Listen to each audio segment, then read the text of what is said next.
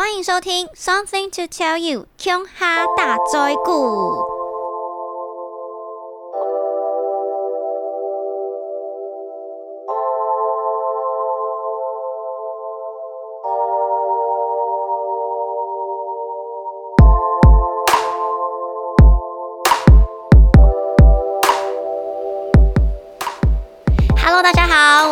乔拉拉，好久不见哦。今天是六月七号，我上一次录 Podcast 好像是五月底的时候，原因是因为呢，我最近又在忙搬家啦。如果有听过我之前所录的台北无壳瓜牛的心酸，应该会听到我最近又要搬家，所以没有错，我这整个礼拜都在忙搬家的事情。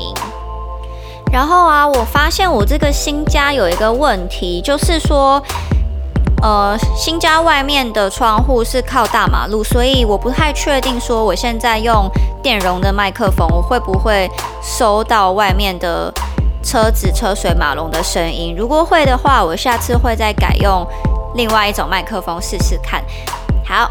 不知道大家这个礼拜过得怎么样？其实我蛮感动的，因为有好多人都跟我说有在听我的 podcast，而且甚至有一些呢是专业在做广播的 DJ，大家也给了我很多意见还有想法。其中有一个意见是说呢，我可以跟别人做线上联访的互动式的 podcast。那这个呢，我会再想想看有什么主题，那可以跟我不同的朋友一起来和大家聊聊。另外一个就是大家。说希望可以在我的 podcast 里面加入一个课语的小单元，所以我应该会试试看。等一下呢，如果大家有听到一个别的声音，应该就是会进入另外一个小单元。最近因为都在整理我的行李跟买一些新的家具，然后这个家跟上一个家空气的湿度温度都不太一样，所以我的气喘就是又再一次发作。其实我每一年的三月到六月，包含去年在录专辑的时候，都会因为过敏，然后导致气喘。可是今年就真的特别害怕，因为今年的疫情真的是比去年还要严重。但是又想一想，又觉得我根本都没有出门呢，应该是不会吧？反正就是只能一直观察自己的身体。我相信应该很多人跟我一样，就是最近如果身体有点微恙，就会觉得超级焦虑。那我在 Pocket 上面就。尽量我们不要再讲这件事情了，我们来聊聊一些其他的事情。今天呢，就想要来跟大家聊的主题是算命到底准不准？我从小到大真的算了非常多次的命。第一次呢，是我刚出生的时候，我妈把我带去算名字。我小时候叫做王雅轩，跟萧亚轩的名字一样。后来不晓得为什么，可能我妈觉得怂吧，我不知道。我妈又再把我带去算了另外一个老师，然后那个老师就跟他说：“哦配上我的八字，我的名字是王，然后第二个字用乔，第三个字呢就是一个四笔画的字，然后叫我妈自己选。然后我妈那时候就选了我现在的这个名字乔颖一颖的颖颖恩惠的颖。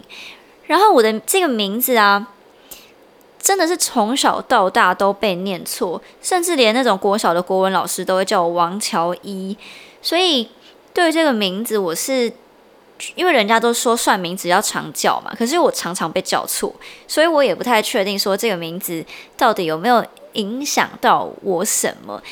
然后到我高中的时候，我妈又把我带去算名字，她超级喜欢把我带去算名字的。后来呢，又取了一个名字叫王亮玉，亮是。很亮的亮，玉是皇帝诏玉的玉。原因是因为呢，那个老师跟我妈说，你这个女儿的个性啊，就是太刚烈。前面那个名字王乔颖呢，如果到老年会守寡，但是如果改名叫王亮玉的话呢，虽然他很刚烈，可是名字会帮到他，那他的事业呢就可以很蒸蒸日上，然后他可以做那种很。主持公道的那一种职业，然后我妈就说：“啊，那是哪一种职业呢？”然后算命老师就跟他说：“最高可以做到法官。”然后我妈就说：“法官，那就是一定要改啊！我好希望我们王家可以出一个法官。”然后后来就改名叫王亮玉。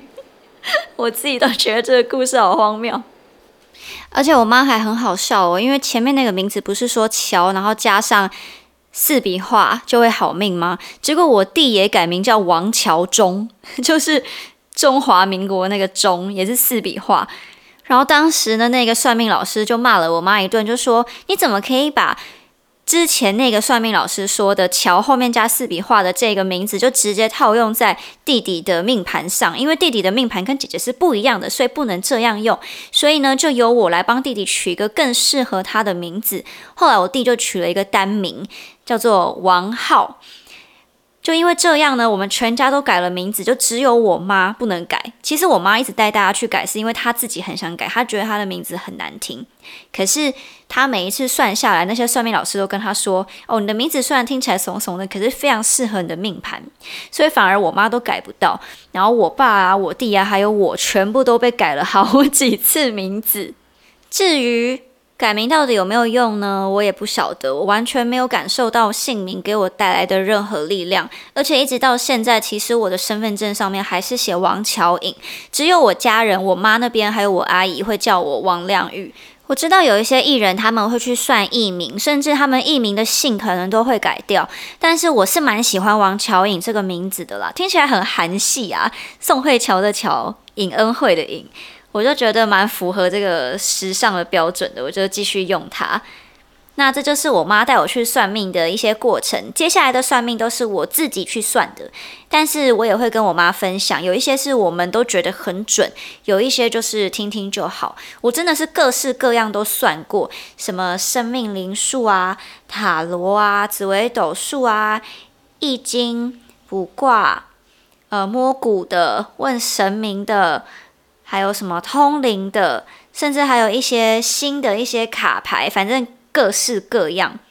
我分享几个让我印象比较深刻的。首先呢，第一个他是我的高中同学推荐我的，但我是在毕大学毕业之后，就出社会之后才去算的。在中立有一间民宅里面，我都称作他李师姑，他是可以跟神明通灵的。那他通的神明是太上老君。我那时候去的时候，主要是想要问他事业。我记得师姑好像叫我在纸上写“成功”两个字，然后他看了一看，就说：“呃，你想要问什么？”我说：“我想要去大陆发展，因为那一年的大陆影视圈啊，歌唱比赛都非常的蓬勃。然后我觉得在台湾好像有一点就是起起落落的。”然后他就说：“不行诶。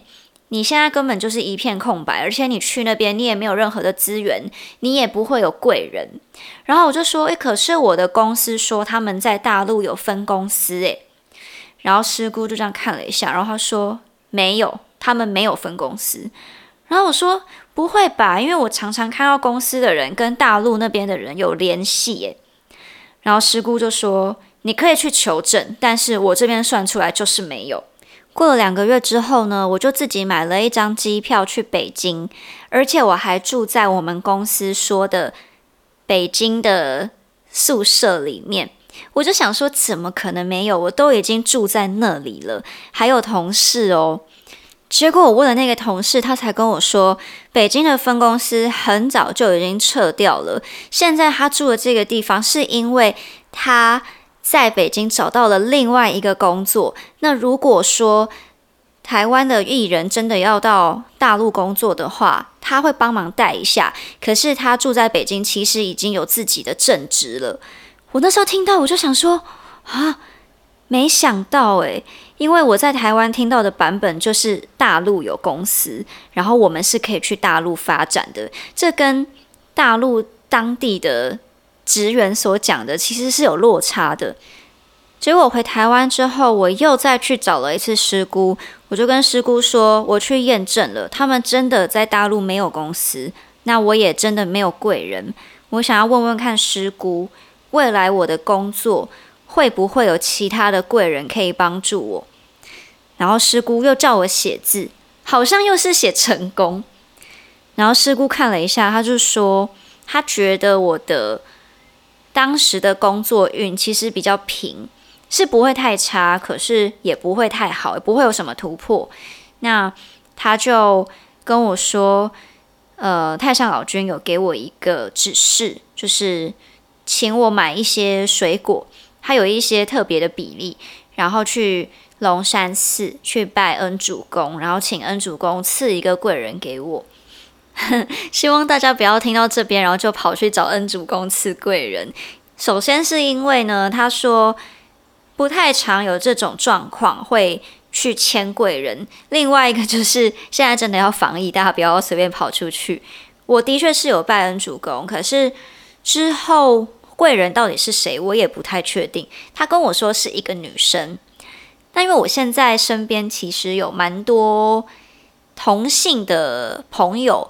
那在工作上面都是有往来的，所以我也不太确定到底恩主公赐给我的贵人是哪一位。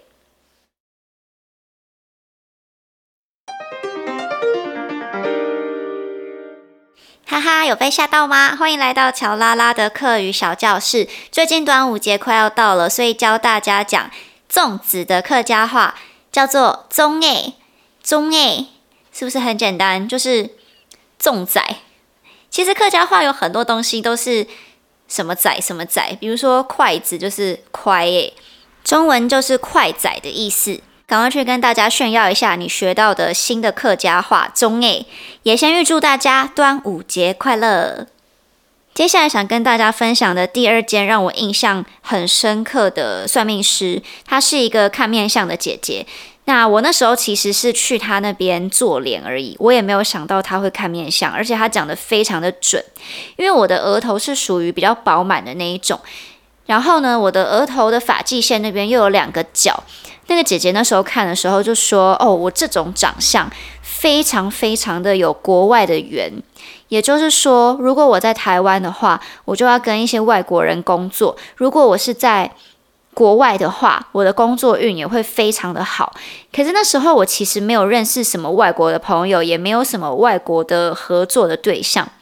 就没想到他讲完之后，我就去大陆出外景出了一个月，后来就去新加坡，去完之后又去泰国，然后回来之后，我所合作的所有对象几乎全部都是外国人，南美洲人啊、印度人啊、美国人啊。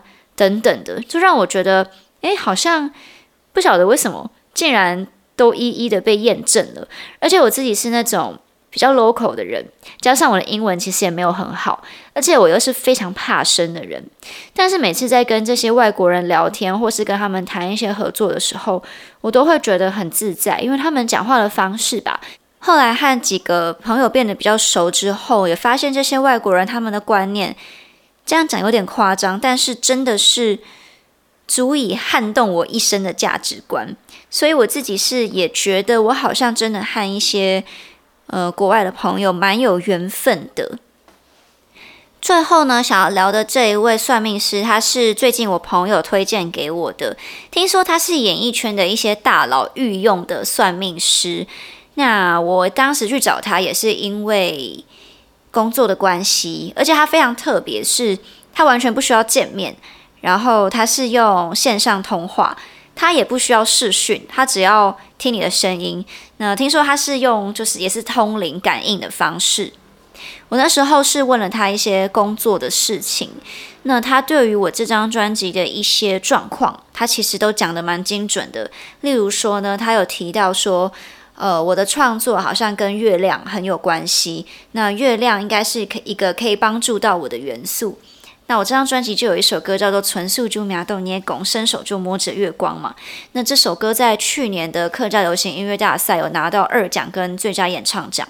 那因为有获奖的关系，所以后续也有一些，比如说拍 MV 啊，或者是上了一些节目的推广等等的。真的是因为这首歌的关系，有让更多人知道我。但是那个姐姐当时算我的时候，她完全不知道我是一个客语歌手，她也不知道我的创作专辑里面有和月亮相关的歌曲。那她跟我说，其实我未来的创作还是可以持续的提到月亮，或者是如果我真的没有什么灵感的时候，也可以去晒晒月光这样子。那他也有提到说，我未来会出现的几个贵人，他有把长相啊跟一些外貌的特征都跟我说，而且还跟我说前前期、中期跟后期。那后期那个他比较看不到，所以他就大概只呃讲了一个轮廓。那很有趣的一件事情是，我当时其实也有问他我的异性缘，因为我一直觉得我自己的异性缘好差哦。虽然认识了很多异性，可是好像都不能发展。那时候姐姐就跟我说，应该在二零二一年的三月到四月，你会认识一个异性，那他应该是可以陪伴你很长一段时间的。那我就有问他这个异性的一些外在大概长什么样子啊、特征啊等等，他就说，呃，是一个很善于沟通的人，并且他的外形应该是属于，嗯，你看了就会觉得蛮符合你的菜的，你会觉得他蛮可口的。然后我那时候就很期待啊，一直在等啊，想说啊，会不会有这个人赶快出现啊？就现在六月了，我还是没有碰到。但是我在三月底的时候领养了一只猫。就是龙猫，它是一只公猫，然后它非常非常的爱讲话，非常非常爱叫。它的长相在我的 IG 上很常可以看到，它就长得非常可爱，就是很多人都说它是长得很帅的猫，然后有一点胖胖的，就是蛮丰腴的那一种。所以我就觉得，诶，该不会 姐姐讲的异性是异性啦，但是不是人。如果是这样的话，好像也是有某方面的准度啦。但这种事情就是见仁见智，看你要怎么去解读它。但是总归来说啊，我自己的感觉是，我的算命好像都是算一些既定的事情，非常的准。可是未来其实好像都没有很准诶。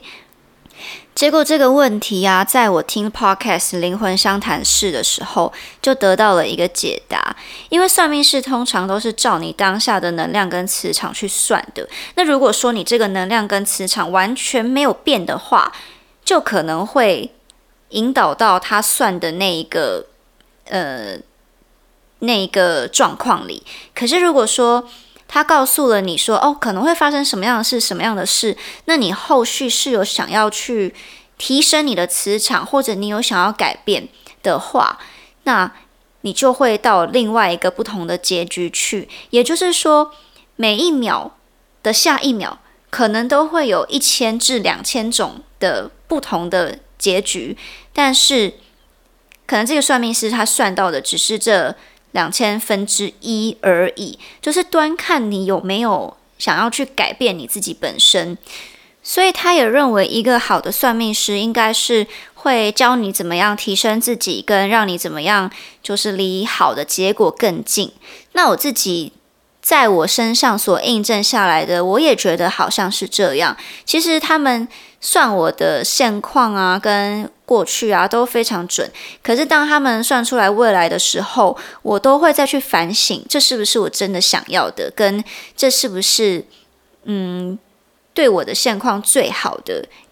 比如说举个例好了，像我之前去算感情的时候，算命师可能会跟我说：“哦，这个人啊，如果你再放个半年到一年的话，你们是会有机会的。”但是对我来说，我就会觉得半年到一年也太久了吧？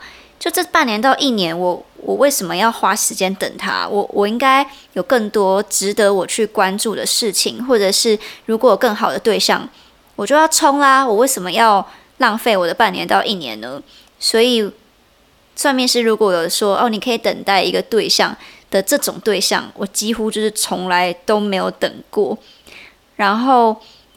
呃，虽然我单身很久，但是我也没有因为这件事情而后悔，因为这几年我也做了很多实现我自己理想跟梦想的一些事情嘛，所以这就是我自己算命算了这么多年的一些小心得。如果大家有什么样的经验，也可以跟我分享喽。我们就下次见，拜拜。